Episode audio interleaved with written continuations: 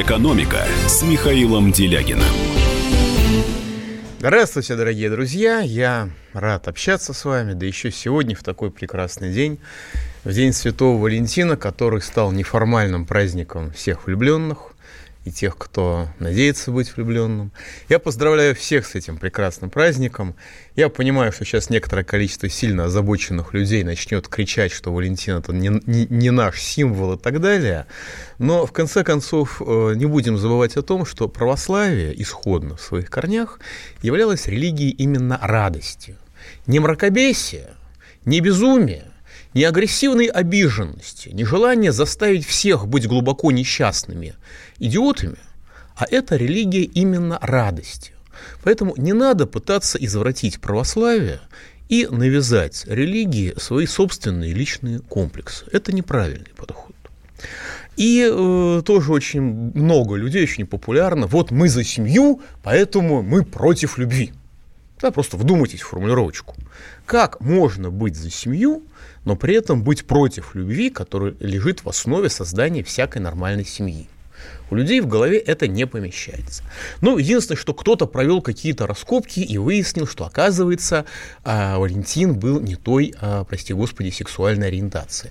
Но я думаю, что попади он в любой российский трудовой коллектив, и даже не только в Челябинске, быстренько бы его перевоспитали, или, по крайней мере, от этого бы тоже не было бы ни у кого никаких проблем, а была бы только радость. Поэтому я поздравляю вас с Днем всех влюбленных, я желаю вам счастья, я желаю вам всего прекрасного, что связано с этим прекрасным чувством.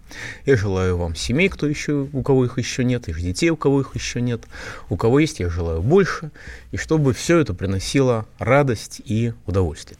Но, понимаете, вот я человек конкурентный, я экономист, поэтому я всегда сравниваю. Вот я вас поздравляю, а лучше ли всех я вас, лучше ли всех я поздравил? Нет. Я уступаю московской мэрии пальмы первенства, потому что лучше всех поздравил с Днем Святого Валентина господин Собянин. Ну, может быть, не лично, но московская мэрия как таковая.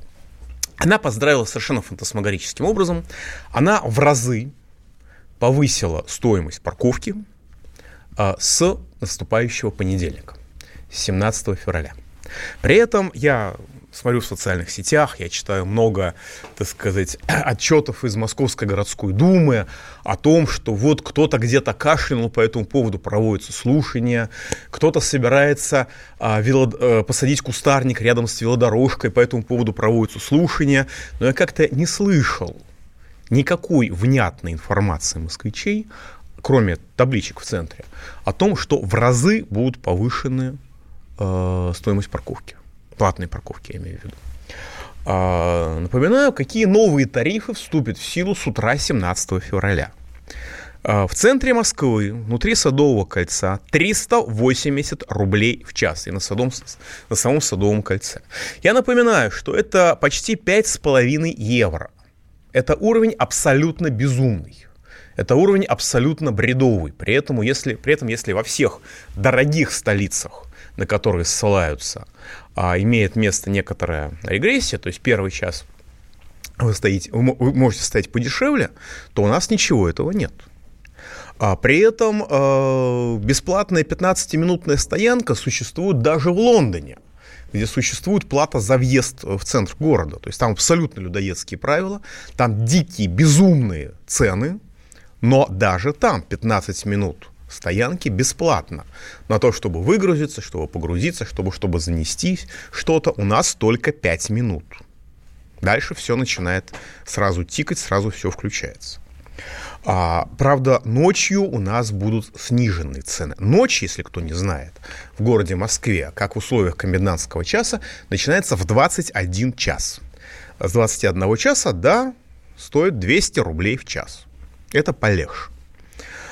Но я понимаю ваше злорадство некоторой части нашей аудитории, уже появились сообщения об этом, что вот Москва, москвичи зажрались, с них надо драть деньги и так далее. Но я напоминаю, что Москва – это флагман для всей страны. Точнее, московская мэрия является флагманом для всех властей в российских регионах и в других российских городах. И что реновация, что платные парковки, начинаются в Москве, а дальше тиражируются по всей стране, причем очень часто с людоедскими, э, так сказать, искажениями. Значит, пространство между Садовым кольцом и Третьим транспортным кольцом, э, плата возрастает э, почти вдвое, до сто пятьдесят рублей в час. Ну, для примера, что это такое? У меня знакомые журналисты, которые работают в одном из государственных медиа, и у них парковка приходится как раз вот в этой зоне. Значит, они платили раньше э, восемьдесят рублей в час, теперь они будут платить сто пятьдесят, почти в два раза больше. В день, если стоять семь часов, а приходится стоять и восемь, и девять часов, потому что рабочий день восемь часов, еще переработки. Но даже если семь часов, это тысяча пятьдесят рублей в час, двадцать три тысячи рублей в месяц, исходя из двадцати двух рабочих дней. Поверьте, там не у всех такие зарплаты, чтобы это можно было платить. Значит, за пределами Третьего транспортного кольца в Москве в основном повышается плата за парковку до шестьдесят-восемьдесят рублей в час. Правда, есть тысяча пятьсот улиц, где вводится платная парковка впервые, где никаких пробок отродясь не было, нет и не будет, но там все равно вводится платная парковка, начинают с сорока рублей в час для начала. А дальше будут, так сказать, догонять и вплоть до... вплоть, возможно, до уровня центра. Всего, значит, у нас теперь в Москве три тысячи шестьсот платных улиц. То есть эта ситуация а, мне больше всего напоминает тупой грабеж, но, может, я ошибаюсь. Ведь кто-нибудь слышал объяснение, почему это вводится? Кто-нибудь слышал сопоставление уровня, так сказать, платных парковок с платежеспособностью москвичей, где далеко не все олигархи, далеко не все работают даже в государственных медиа. Давайте вот в связи с этим проведем голосование. Если вы считаете, что повышение э, стоимости парковки в разы, ну, более чем в два раза э, в центре, насколько я могу судить, почти в два раза на остальной территории, что если повышение стоимости парковки в Москве является простым грабежом, звоните восемь четыреста девяносто пять шестьсот тридцать семь шестьдесят пять девятнадцать. Если вы считаете, что повышение стоимости парковки это для блага граждан, восемь четыреста девяносто пять шестьсот тридцать семь шестьдесят пять восемнадцать. Еще раз, если вы считаете повышение стоимости парковки а, без каких бы то ни было внятных обоснований просто грабежом, восемь четыреста девяносто пять шестьсот тридцать семь шестьдесят пять девятнадцать. Последние цифры девятнадцать. Если вы считаете повышение стоимости парковки, ну, заботы о гражданах, восемь четыреста девяносто пять шестьсот тридцать семь шестьдесят пять восемнадцать.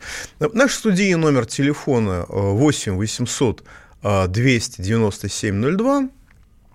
Пишите в WhatsApp и Viber, плюс семь девятьсот шестьдесят семь двести девяносто семь ноль два. Похоже, у нас опять сломалось голосование. Сейчас мы проверим. Но пока старайтесь дозваниваться. Роман, Москва, вы в эфире. Алло, здравствуйте. Здравствуйте. По поводу повышения цены на парковку, это стопроцентный грабеж, но он, но он не ограничивается вот этими парковками. Откуда-то, вот, например, из Воронежа на Москву, откуда-то берутся платные участки дороги. Хотя mm-hmm. те, те люди, которые берут за это деньги, абсолютно палец о палец не ударили, чтобы сделать эту дорогу.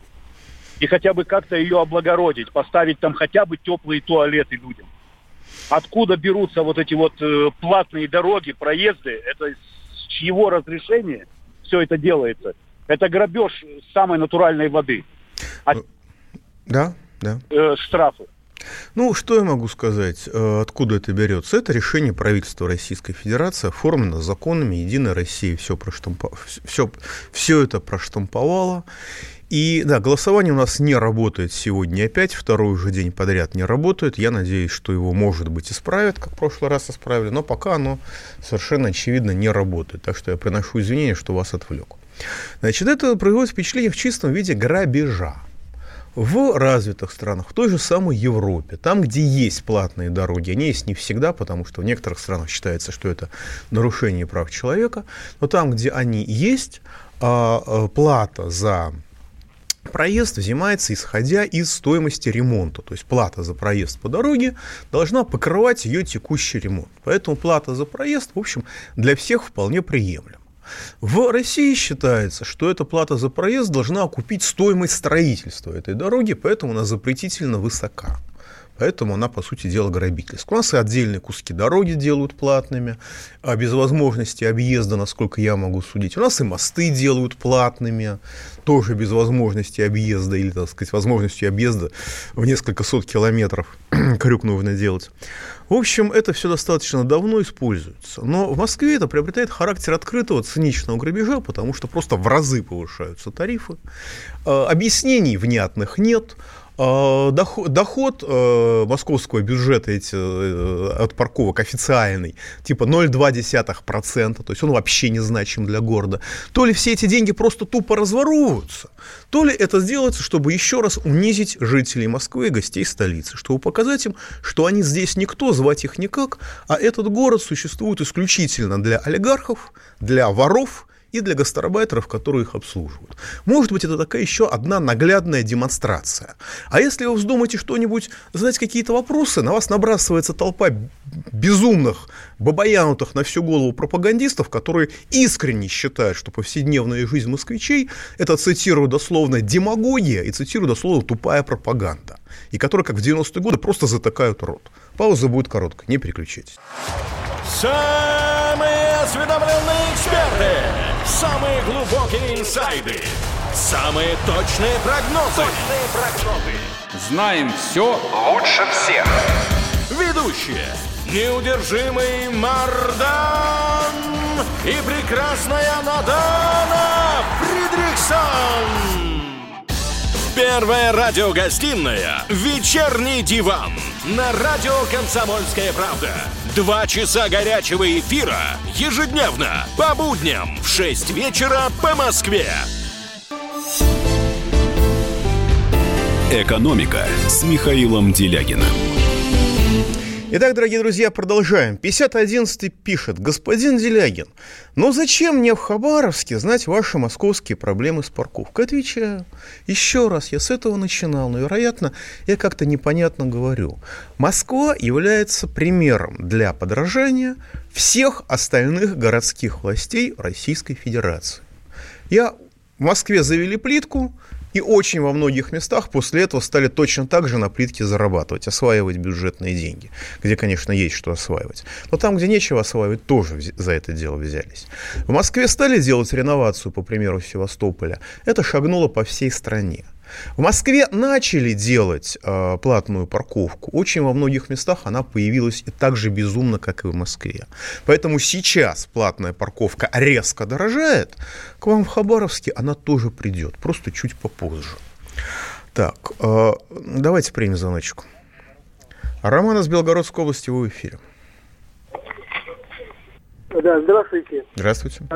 Меня в банке открытие хабитировали сделать класс такой хитрый, разделили, и потом я узнал, что это не вклад, а... Вы пропадаете. Вы знаете, у вас очень плохая связь, вы пропадаете, извините, но я как клиент банка открытия должен вас предостеречь от сотрудничества с этим банком. Я ви ай пи-клиент, но менеджмент такой, что это что-то страшное. Вот, поэтому, если есть возможность, то я бы вам посоветовал сильно подумать о том, куда можно еще пойти. Вот, потому что, ну, как бы на ровном месте я зараб... люди довели меня до меня здорового абсолютно человека до сердечного криза, криза я чуть кон... концы не отдал. Вот, к сожалению, я к ним привязан на два года теперь в силу некоторых вкладов, которые меня убедили сделать. Но я настоятельно вам рекомендую подумать о возможности сотрудничества с какими-нибудь другими банками. В России это не единственный банк, слава богу. Значит, вы пишете мне, что э, как бы в Москве метро, зачем вам машина? Во-первых, в Москве метро не везде. Далеко не все москвичи живут там, где есть метро. Очень много людей живет в ближнем Подмосковье и ездят на работу на машине. Для того, чтобы войти в метро в час пик, по крайней мере, в центральных районах, нужно стоять в очереди. Метро перегружено, очень сильно перегружено, несмотря на все успехи московской мэрии в строительстве метро. Вот я, например, на работу езжу на трамвае. Да? Вот в час пик трамвай ходит нормально. Вне часа пику перерыв может достигать там сорок минут. Согласитесь, что под дождем стоять на продуваемой всеми ветрами остановке сорок минут неудобно. Как-то раз я решил тр- троллейбус подождать в центре Москвы на кольце. Час десять я его прождал. Самый обычный троллейбус, который ходит по кольцевому маршруту. Вот. Но, правда, потом через час десять он все-таки пришел. Но не все люди могут потратить час десять просто э, из интереса подождать, пока сколько времени нужно, чтобы при- пришел троллейбус. Далеко не у всех есть деньги, чтобы на джихад-такси, на джихад-такси ездить. Даже по минимальному тарифу. Давайте примем звоночек. Александр, вы в эфире. Добрый вечер, Михаил Николаевич. Александр, Казань. Да. Вот. У меня вопрос такой возник. Давно хотел задать. Вот сейчас политика государства, в общем, такая, это, вот. Вы сами понимаете, что в сельской местности люди сейчас переезжают в города, выживание. Работы нет в сельской местности, райцентрах тоже, вот. Вот сейчас города большие сейчас, мегаполисы растут, в общем, там еще, как муравейники. Вот земли сейчас пустуют. Вот. Мне вот такой мысль иногда приходит в голову. Сейчас земли же очень много пустуют, деревни погибают. Со временем через лет десять-пятнадцать, по-моему, там никого не будет. Мне такая мысль приходит. Вот. Наше государство не планирует ли земли, потом все эти пустующие земли продать нашим олигархам, магнатам. Сейчас очень много миллиардеров появилось, долларов. Со временем они не закупили, не стали помещиками. Потом создадут спасибо большое, спасибо большое. Уже стали помещиками, уже созданы агрохолдинги, уже существуют латифундии, там, где земля получше. И, наверное, это будет распространяться и дальше по всей стране, потому что это производит впечатление государственной политики. При этом, так сказать, коренное население выдавливается всеми силами, сконцентрируется в городах. Ну и, соответственно, там, где земля пустует, туда приходят разного рода этнические группы. Кто, куда-то приходят китайцы, куда-то приходят выходцы из Средней Азии, где-то, где-то это просто этническая мафия, откровенно преступная, которая уже руководит всем и определяет жизнь. Вот. Тут, естественно, это вызывает реакцию в обществе такую, но она успешно подавляется государством. Вот шестьдесят девяносто шестой пишет. Я вот смотрел «Вечер у Соловьева», мне стало известно высказывание директора Мосфильма Шахназарова о недопустимости упоминания в Конституции России русского народа. Представим центральный телеканал Армении и директор Ереванфильма Иванов, но это невозможно, не может быть в Армении в современный директор Ереванфильма Иванов. Так просто не бывает, уважаемый коллега. Ну, допустим, говорит, что армян, армяне в Армении – это фашизм, нацизм и вообще шовинизм. Мне интересно, Иванову бы морду в студии начистили или зарезали бы после эфира, пока бежал бы до автомобиля. А мы человека выслушали, сказали, объяснили, что он неправ, и все спокойно, но мы все равно шовинисты. Это логика на грани фантастики. Напомню, это логика государства на грани фантастики. Если нет русских в Конституции, значит, все республики должны быть упразднены до национально-культурных автономий, а это же фашизм, национализм и шовинизм по отношению к русским и другим народам. Последнюю фразу я не очень понял, но нам, очень, нам постоянно, нам все тридцать лет национального предательства объясняют, что э, идея о том, что в России есть какие-то русские, это фашизм, и тот, кто думает, что русские должны иметь какие-то права в России, должен сидеть в тюрьме. Для этого есть специально двести восемьдесят вторая статья Уголовного кодекса, напоминаю, которая так и называется «русская статья», просто по факту того, кто по этой статье в реальности сидит. И в связи с этим мне, вы мне очень часто задаете вопрос, а как сделать так, чтобы нас услышали? Как сделать так, чтобы государство услышало людей? И я не, не мог очень долго найти ответа на этот вопрос, потому что, когда что-то пытаешься сделать, что-то пытаешься сказать, то он, в лучшем случае на вас натравливают свору бабаянутых пропагандистов, как я уже говорил, которые просто затыкают рот, не дают говорить, закатывают истерики, обвиняют вас во всех смертных грехах, кричат, что ваша повседневная жизнь – это ложь, клевета, дезинформация, тупая пропаганда. Но вот сейчас, в связи с, именно с этим поздравлением московской мэрии нас с вами с Днем Святого Валентина, который оборачивается очередным витком грабежа, с моей точки зрения, автолюбителей и автомобилистов, у меня появилась идея. А вы знаете, ведь у нас впереди голосование по Конституции. Безусловно, нас никто не будет спрашивать о том, что нам нужно. Никто не будет нас спрашивать, считаем ли мы необходимым, чтобы нам гарантировали право на жизнь, чтобы, э, так сказать, нам гарантировали реальный прожиточный минимум. Хотя, скажем, на то, чтобы решить проблему нищеты, чтобы всем гарантировать в стране прожиточный минимум, нужно меньше триллиона рублей. А сейчас просто за один Сбербанк выкинут на ветер два целых восемь десятых триллиона. Просто так. Сумму почти в три раза больше этой суммы. Но, но тем не менее, тем не менее, есть факт голосования по Конституции. Это ситуация, когда мы с вами теоретически можем быть услышаны. Да, конечно. Если голосование будет электронным, не зря люди с репутацией господина Венедиктова и прочих абсолютно конченных, с моей точки зрения, либералов, так агитируют за электронное голосование, у меня возникает стойкое ощущение, что это стопроцентное мошенничество, когда я слышу эту агитацию. Но все равно это будет хоть какая-то возможность сделать так, чтобы ваш голос, возможно, был услышан. И если вы хотите, чтобы ваш голос был услышан, вам, наверное, стоит голосовать против, против изменений в Конституции. Просто другого шанса быть услышанными у вас не будет. Эта система построена так, что она э, фальсифицирует, она выдумывает обсуждение с людьми. Посмотрите, как в Москве проводятся общественные слушания, когда в ряде случаев на них просто автобусами привозят, как, я, как мне рассказывали, людей, которые к этому району не имеют ни малейшего отношения. То есть фальсифицируется все. Также на уровне обсуждений в соцсетях устраивают, так сказать, обсуждения между группами ботов. Но э, вопрос о Конституции действительно важен для власти. И, соответственно, выразить свое не, недовольство поведением власти можно именно в этом голосовании. Я хочу сказать очень четко. Я поддерживаю, на самом деле, все изменения в Конституции, о которых заявил президент Путин. Я поддерживаю социальный, так сказать, блок и политический блок. Да, конечно, это все не имеет смысла, с моей точки зрения, потому что у нас Конституция нарушается и игнорируется полностью даже в основе базовых прав. Но вот сейчас, после этого повышения, собянинского повышения платы за парковку, я пойду, голос... я пойду голосовать, и я проголосую против. Будучи содержательно за все поправки, я лично специально пойду и проголосую против. Потому что нет другого повода, нет другой возможности у меня, даже при всех эфирах, при всех возможностях выступлений, писать статьи, быть услышанными этой властью, которая замазала себе уши воском, закрыла глаза и игнорирует, в принципе, государство. Сказать, что нам нужно отменять людоедскую пенсионную реформу, возвращать нам украденные пять лет жизни, делать нормальную прогрессивную шкалу налогов, ограничивать нищету, бороться с нищетой действительно. Единственный способ — проголосовать против на этом голосовании. Политика. Владимир Путин приехал в Японию на саммит. Большой... Экономика. Покупательная способность тех денег, которые вы... Аналитика. Что происходит правильно, а что происходит неправильно. Технологии. В последнее время все чаще говорят о мошенничестве с электронными подписями. Музыка. Всем привет. Вы слушаете «Мир музыки». Радио «Комсомольская правда». Слушает вся страна.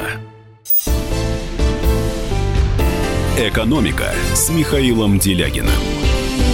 Итак, дорогие друзья, давайте примем звоночек. Артур из Москвы в эфире. Да, да, алло. Меня слышно? Да, вы слышите. Вы в эфире, говорите. Здравствуйте, Михаил. Я бы хотел сказать, самое обидное то, что конституционно не закреплено положение о том, что если человек русский по национальности, по рождению, по документам, свидетельству о рождении русский, не должен унижаться, обивать пороги со слезами, если это женщина, если дети, и выпрашивать гражданство для себя.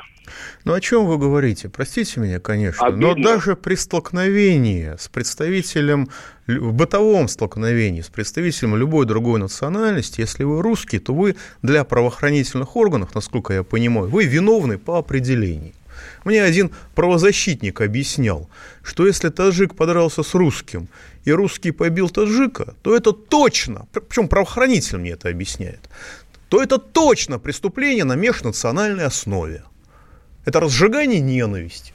А если таджик побил русского, то это точно бытовуха.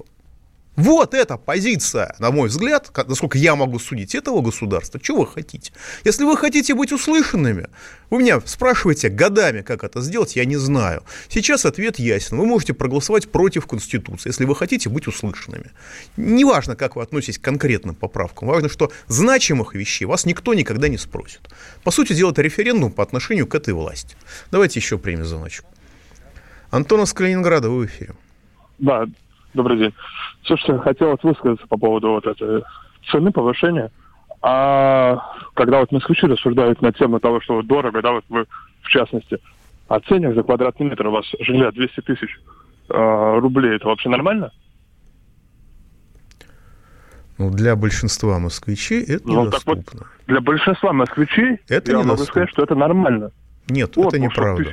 Это взгляд... Это это, знаете, Все... это...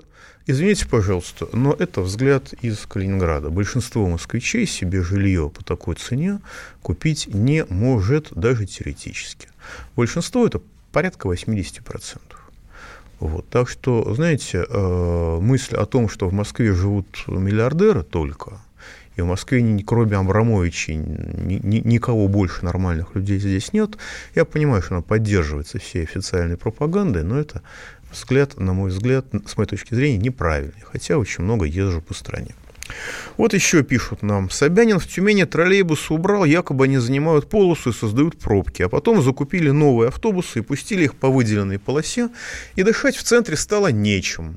Потому что раньше в городе было сорок процентов электротранспорта, а в центре до пятьдесят-шестьдесят процентов. Ну, может быть, в Москве будет осуществлен тот же самый финт ушами, просто с некоторым, так сказать, с некоторой паузой.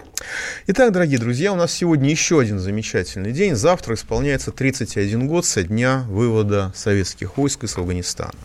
И вы попросили мне, меня рассказать вам что-нибудь интересное, что-нибудь неожиданное по этой теме. Значит, я расскажу то, что я написал в своей книжке «Конец эпохи. Осторожно, двери открываются. Общая теория глобализации, специальная теория глобализации». Я в том числе рассматривал вопрос про Афганистан. Даже в Советском Союзе, не говоря уже о современной России, почти отсутствовало понимание структуры и внутренней динамики афганского общества, которая привела к апрельской революции семьдесят восьмого года и к последующей гражданской войне. Советское руководство действовало во многом вслепую, ну, примерно как оно сейчас действует, российское руководство в отношении России, что и обусловило его стратегическое поражение. Применительно к Афганистану это было вызвано ничтожной степенью укорененности советских спецслужб в Афганистане до ввода войск и ориентации советских спецслужб на, на решение исключительно оперативных задач после ввода войск. Игнорирование стратегических факторов – это общая черта всех обществ в стадии разложения. Понимание стратегических перспектив невыносимо для деградирующего и неспособного переломить ситуацию руководства. По-моему, это очень напоминает наши сегодняшние дни. Наиболее развитой частью многоплеменного афганского общества были таджики, это был второй по численности этнос. При этом они составляли основу интеллигенции, а Кабул был таджикским городом. Даже жившие в нем пуштуны говорили на фарси и, не, и очень часто не знали свой собственный пуштунский язык. Однако пуштуны были наиболее энергичной, пассионарной из крупных этнических групп Афганистана и традиционно обладали политической властью. Падение уровня жизни во второй половине семидесятых годов из-за экономического кризиса всего несоциалистического мира в условиях недееспособности режима Дауда активизировало политические силы именно пуштунов. В отличие от таджиков, в силу большей развитости, склонных к централизации кланового самоуправления, пуштуны не нуждались в едином вожде. Лидеры их кланов были равными и даже в критических обстоятельствах не поступались свободой и не выбирали первого среди равных. Поэтому пуштунская по составу руководства Народно-демократическая партия Афганистана состояла из ряда племенных групп. Крупнейшие из них уже в середине шестидесятых годов, на второй год существования этих партий, оформились во фракции, которые враждовали друг с другом бесконечно, вплоть до самой гибели партии. По своим взглядам, лидеры Народно-демократической партии Афганистана были сталинистами, которые с прагматических соображений принимали помощь Советского Союза, но были резко враждебными по отношению к советскому буржуазному перерождению. Это сделало их идеологическими союзниками Китая и обусловило колоссальное влияние на них Китая. При этом китайцы, не имея тогда своих ресурсов, щедро поделились этим влиянием с хорошо обеспеченными и более умелыми американскими спецслужбами. В результате Народно-демократическая партия Афганистана, на которую ставил Советский Союз, как главная революционная сила Афганистана, стала за десятилетие до того, как это начало входить в экономическую моду, насколько можно судить, совместным предприятием США и Китая, а точнее американских и китайских спецслужб. Именно поэтому э, традиционное, именно поэтому мы, собственно говоря, это сотрудничество и проспали. Традиционное для Афганистана сотрудничество власти с Советским Союзом, да еще ухудшившееся последние полтора года перед свержением, так сказать, режима Дауда, было лишь предлогом. А лидеры Народно-демократической партии Афганистана скрывали свои планы от представителей Советского Союза. Апрельская революция тысяча девятьсот семьдесят восьмого года была по этническому характеру пуштунской и антитаджикской. То есть наиболее э, пассионарная часть общества выступала, грубо говоря, против интеллигенции. А по идеологическому характеру она была маоистской. Под китайским влиянием сталинизм ее лидеров к тому моменту эволюционировал в маоизм. И на самом деле антисоветской. Решающую роль в этой апрельской революции тысяча девятьсот семьдесят восьмого года сыграл жесткий практик и агент, и агент ЦРУ с тысяча девятьсот пятьдесят восьмого года Амин, который поначалу был вынужден уступить власть более авторитетному романтику Тараки, у которого он был любимым учеником.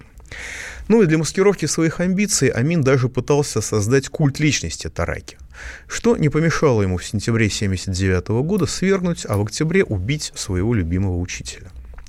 Не имея возможности в силу скудости ресурсов отказаться от советской поддержки, новая афганская власть жестко ограничила возможности получения информации Советским Союзом об Афганистане, не говоря уже об ограничении советского влияния. И даже с удовольствием содействовала спецслужбам США в организации провокаций против Советского Союза. То есть там знаю людей, которые просто участвовали в противодействии этим провокациям. Тараки и Амин развернули беспрецедентные для Афганистана репрессии против таджикской интеллигенции. Официальным поводом были ее связи с советским Таджикистаном и симпатии к Советскому Союзу. Но и то, и другое было слабо и не имело политического значения. По сути, это была жесткая чистка по этническому и социальному принципам. Уцелели лишь занимавшие высокие посты, широко известные или женатые на советских гражданках таджики-интеллигенты. Поскольку афганская интеллигенция в основном была таджикской, Тараки и Амин лишили Афганистан созданной при монархии интеллигенции и тем самым обрекли его на нынешнюю войну всех со всеми, потому что интеллигенция все-таки играет очень важную роль в формировании единого общества. Репрессии по маоистски грубой реформе разожгли гражданскую войну. Уже в марте тысяча девятьсот семьдесят девятого года Амин стал просить Советский Союз о военной интервенции для сохранения власти. Ну, просто больше о таком просить было некого. Антисоветская, по сути, политика революционного правительства загнала Советский Союз в угол. Крах Народно-демократической партии Афганистана привел бы к власти открыто антисоветские силы, а помощь маоистам сохранила бы у власти скрытых, но непримиримых врагов Советского Союза. Единственным выходом стала замена Амина на проигравшего к тому времени внутрипартийную конкуренцию, потому вынужденно просоветского абсолютного бездельника Бабрака Кармаля. И ввод войск для спасения уже нового режима. В результате стратегическая ловушка, расставленная нашей стране Китаем и США в Афганистане, для нас захлопнулась. То есть это наглядная иллюстрация того, как дорого обходятся стратегические ошибки и стратегическая близорукость. Просто тогда эти ошибки совершались на, так сказать, в других странах, а сейчас они совершаются в нашей стране. Надо сказать, что китайцам это все тоже стоило довольно дорого, потому что они, так сказать, воюя с нами в Афганистане, они для этого создавали специальных боевиков, они обучали боевиков, и эти боевики были мусульманами Синьцзян-Уйгурского автономного района. Ну, понятно, что в мусульманском обществе этнических китайцев бы не очень поняли, а вот боевиков оттуда принимали как своих. А в результате, когда война закончилась, эти боевики вернулись в Синьцзян-Уйгурский автономный район и разожгли там с американской помощью, в общем-то, достаточно серьезный террор, подавить которого, от которого удалось только четыре года назад, Рез, ценой резкого ухудшения международного авторитета Китая. Это что называется, насчет того, что нельзя готовить террористов против других, потому что эти террористы вернутся к тебе. Пауза будет короткой, пожалуйста, не переключайтесь, я продолжу. Я придумал такой сюжетный ход. Давайте я скажу некую чудовищную вещь. Это будет неудивительно. Скопление мигрантов – это не прогрессивная тема, не техническая, а стереотипная. Среди впечатлений моей юности через запятую идут трипы кислотные, наркотические, и благодать в церкви на праздник Троицы. Олег, а вас случайно в Лондоне не завербовали там на какую-то лондонскую разведку? Программа «Кашин-Голованов. Отдельная тема». По будням в девять вечера по Москве. «Экономика» с Михаилом Делягиным. Да, и вот девяносто пять шестьдесят четыре пишет. Слушала Мирзояна на «Комсомольской правде», Шахназаров отдыхает. Я свидетель изгнания русских из Армении в девяностом году. Дали один месяц на отъезд. Ну, в девяностом году еще не такое происходило, не только в Армении. Но я должен сказать, что когда сегодня говорят, что Россия не для русских, что русские убирайтесь из России, если вам здесь что-то не нравится, это не ваша территория, ну, в общем, это производит достаточно сильное впечатление. И э, у нас действительно караются э, преступления по межнациональной основе, на, на, меж, на, на межнациональной почве, если они совершаются русскими или представителями других, так сказать, национальностей. Но если оскорбление, клевета, прямые нападения совершаются в отношении русских, то все, в принципе, хорошо, все, всем довольны. И когда русские пытаются защищать себя, да, на территории России, то они оказываются экстремистами, они оказываются преступниками, их репрессируют абсолютно беспощадно. Так что у меня ощущение, что у русских нет своего государства. И самый большой народ, лишенный государственности, это не курды, это русские. При этом принципиально важно, что русские – это не по крови, русские – это по культуре. Русский народ включает в себя русских украинцев, русских чеченцев, русских татар и всех остальных, пожалуйста, нет проблем. И когда говорят, что как бы Россия для русских это недопустимо, то имеется в виду, что недопустимо именно то, чтобы Россия была страной людей русской культуры. Что имеется в виду, что русская культура должна быть уничтожена, и русская цивилизация должна быть уничтожена тоже. По-другому мне эти размовление. Понимать довольно сложно. Давайте примем звоночку. Михаил из Саратова, вы в эфире. Алло, да. Михаил Геннадьевич, здравствуйте. Здравствуйте. Я вот хочу, если можно, три коротких вопроса задать. Угу. По официальной статистике у Путина лояльность населения где-то в районе семидесяти. А на референдуме по Конституции, по поправкам, тоже прохождение поправок в районе семидесяти. Может быть, просто он хочет проверить, насколько на самом деле его поддерживает реально население. Так. Первый вопрос. А второй вопрос. Какие, по-вашему, шансы у Платошкина Николая Николаевича стать президентом? И, если можно, третий короткий вопрос. Почему в, новой, э, в новом законе о гаражах, э, амнистии, так сказать, угу. Ни слова не сказано о железных гаражах, которых очень много в каждом городе. Спасибо. Понятно. Я потому, я думаю, что сказано именно потому, что железных гаражей много, и железные гаражи легко сносить. Капитальное строительство сносить сложно, поэтому это как бы можно простить. А железный гараж, который взял и выкинул вместе со всем хозяйством, которое в нем находится, поскольку себестоимость уничтожения низкая, ну, соответственно, это экономически рентабельно.